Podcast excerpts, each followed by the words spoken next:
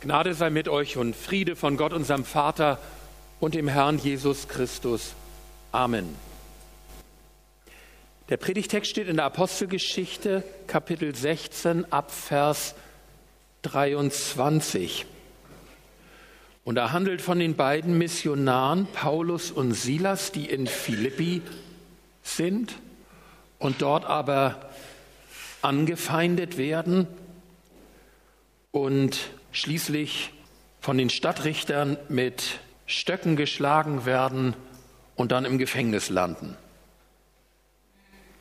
Nachdem man sie hart geschlagen hatte, warf man sie ins Gefängnis und befahl dem Kerkermeister, sie gut zu bewachen.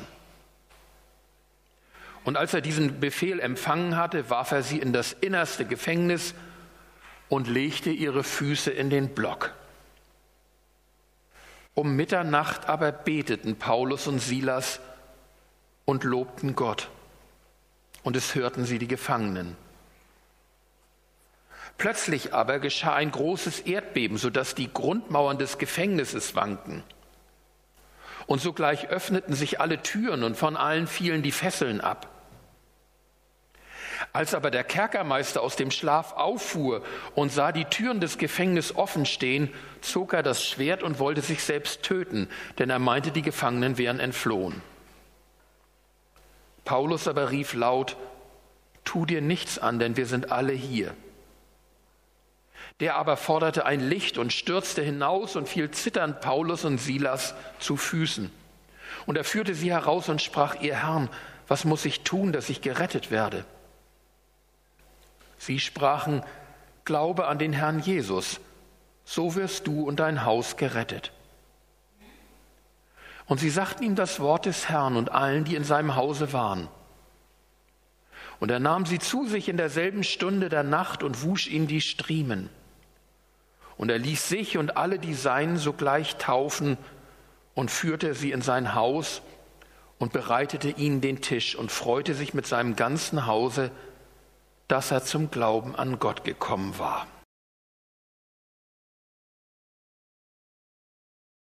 Liebe Gemeinde, das ist eigentlich keine so schöne Geschichte zum Sonntag Kantate singt in der österlichen Freudenzeit. Kein wie lieblich ist der Main aus lauter Gottesgüt. Die Gebete und Gesänge, um die es hier geht, dringen bei Mitternacht aus dem finsteren Kellerloch des Stadtgefängnisses von Philippi. Und die sie anstimmen, sind zwei geprügelte Hunde, denen noch alle Glieder schmerzen. Sie liegen in der Finsternis und können sich noch nicht einmal auf weniger schmerzende Körperpartien wälzen, denn ihre Füße sind im Block eingeschraubt. Was sie gerade erlebt haben und noch erleben, ist traumatisierend und soll es auch sein. Es soll ihnen unmissverständlich klar machen, solche Querulanten wie euch wollen wir hier in Philippi nicht haben. Und damit der Lerneffekt noch etwas nachhaltiger wirkt, überlässt man sie eine finstere Nacht lang ihren Schmerzen und ihrer Panik, bevor man sie am nächsten Tag aus der Stadt wirft. Tatsächlich hören wir nichts mehr von späteren längeren Aufenthalten des Paulus in Philippi. Vielleicht sind wir jetzt alle ein bisschen erleichtert, dass wir nicht in solchen Zeiten leben. Immerhin, die Geschichte nimmt ja eine positive Wendung. Paulus und Silas kommen überraschend frei. Der Gefängnisaufseher und seine Familie findet zum Glauben. Die blauen Flecken und Striemen scheinen fast vergessen. Auch Erfahrungen, die wohl die wenigsten von uns je in solcher Intensität erlebt haben. Aber vielleicht doch in etwas kleinerem Maßstab? Der heutige Sonntag heißt übersetzt singt, der nächste Sonntag heißt betet. Beides finden wir im Schlüsselmoment unserer Geschichte wieder. Paulus und Silas beten und singen in der Tiefe der Nacht, in der Tiefe des Schmerzes und der Angst in der Tiefe des Gefangenseins. Erinnern wir uns noch an unsere letzten Nächte, als wir wach lagen, unsere Seele und vielleicht auch unser Körper schmerzte? Als das Grauen und die Angst vor der Finsternis und vor Morgen in uns hochkrochen und wir den Eindruck hatten, eingezwängt zu sein im Kreislauf des Grübelns und der endlosen inneren Scheingefechte? Nächte, die man sich nicht freiwillig aussucht und denen man doch nicht entkommen kann. Was hat uns da geholfen? Ich glaube nicht, dass Paulus und Silas in dieser Nacht gesungen haben, weil ihnen danach zumute war. Nach Beten vielleicht, obwohl es eine Schwäche und Niedergeschlagenheit gibt, in der uns nicht einmal mehr die Kraft zum Beten reichen will. Aber nach Singen war ihn gewiss nicht. Außerdem lagen sie in stockfinsterer Nacht und hatten auch keine Gitarre und kein Feiert Jesus neben sich liegen. Sie mussten also auswendig singen. Die naheliegendste Annahme ist, dass sie es auch aus Gewohnheit taten, dass sie darin geübt waren, Gott zu verschiedenen Tageszeiten anzurufen und anzubeten, so zum Beispiel auch am Abend. An diesem Abend waren sie aber mit Sicherheit noch nicht dazu gekommen. Als jüdisch erzogene Menschen kannten sie mit Sicherheit große Teile der Bibel, besonders der Psalmen, auswendig. Welch ein Schatz. Darauf können Sie jetzt zurückgreifen. Mit anderen Worten, solche Nachtsituationen bestehen wir nicht einfach spontan mit dem, was uns dann gerade einfällt. Wir müssen von langer Hand darauf vorbereitet sein. Aus der Situation selbst heraus fällt uns nichts ein, außer Panik und Angst. Sie erdrückt uns.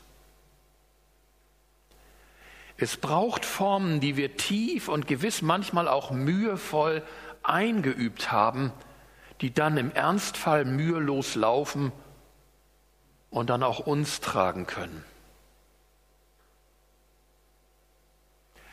Manchen Menschen, die mit nächtlichen Ängsten und Depressionen zu kämpfen haben, rate ich nicht nur eine Bibel, sondern auch ein Gesangbuch auf dem Nachttisch liegen zu haben.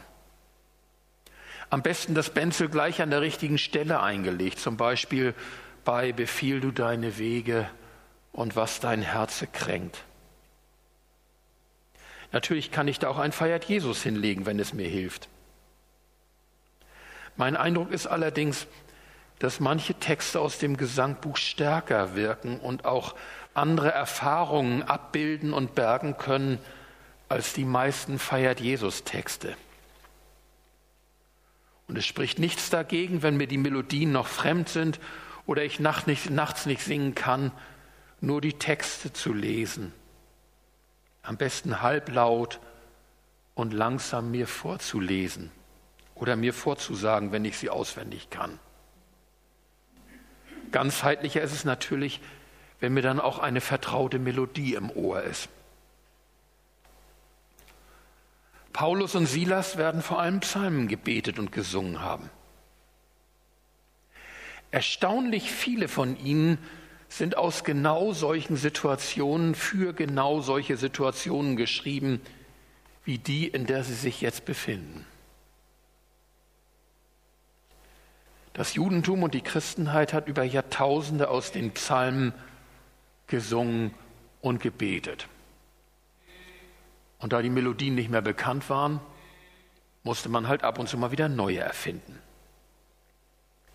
Ein Schatz, den wir noch viel mehr heben sollten. Wenn es einem normal geht, nervt es manchmal fast, wie oft da von Leid und Ungerechtigkeit geklagt wird. Es sind eben Lieder aus dem Ernstfall für den Ernstfall. Besonders die Klagepsalmen verbinden meist beides, was wir hier auch von Paulus und Silas erfahren. Das Gebet, die Bitte, den Hilferuf aus der Not und den Hymnus, die Anbetung Gottes als Rettung.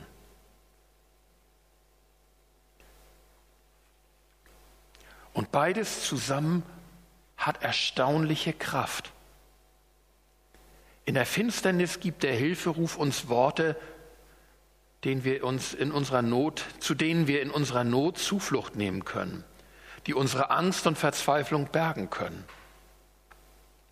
Und der Lobpreis lässt uns über unsere Not hinausschauen, aus unserer Ohnmacht auf die Allmacht Gottes.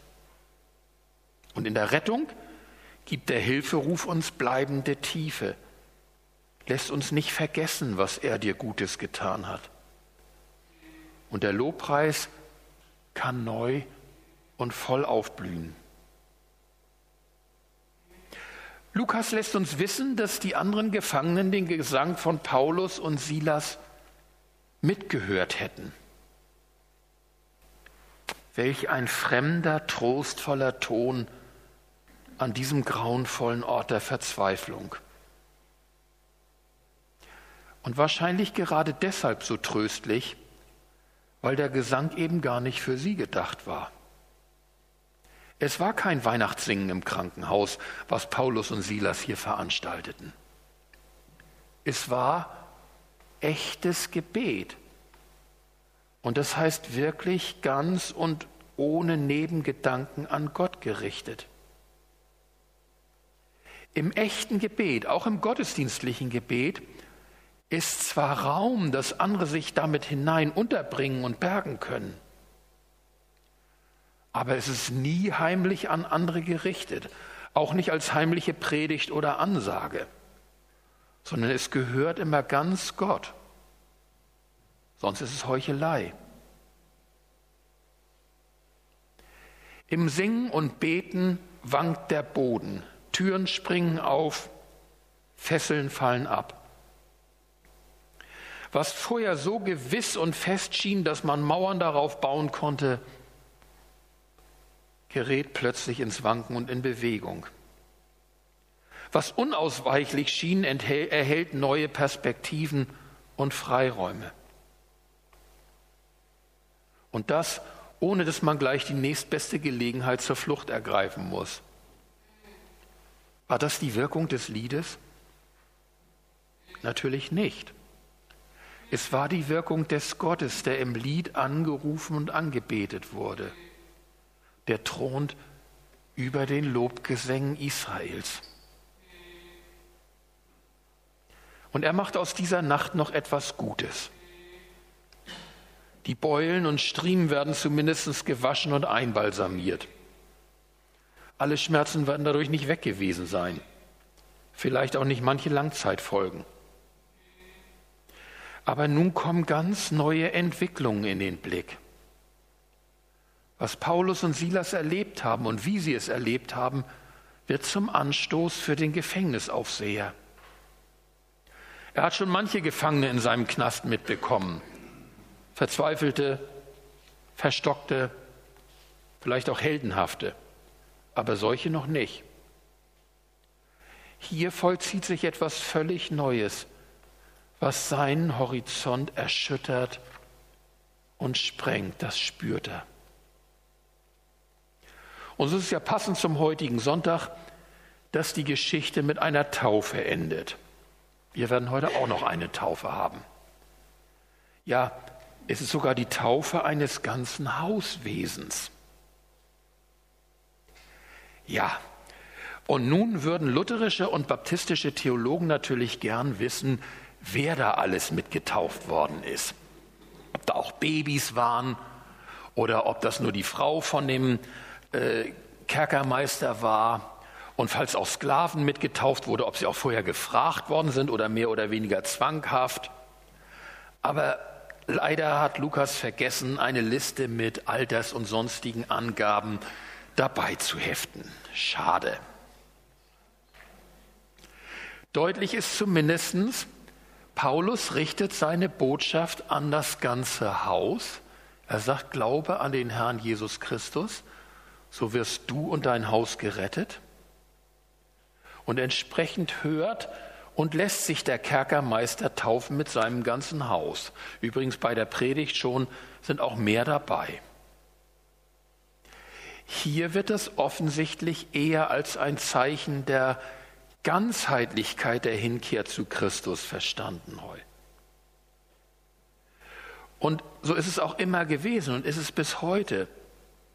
Häuser, in denen zusammen geglaubt, zusammen auf das Wort gehört, gesungen und gebetet wird, sind Zellen des Glaubens, gerade wenn äußere Stützen mehr und mehr der Kirche wegbrechen. Zu welchem Zeitpunkt wir unsere Kinder taufen lassen, da sei von mir aus jeder seiner Meinung gewiss.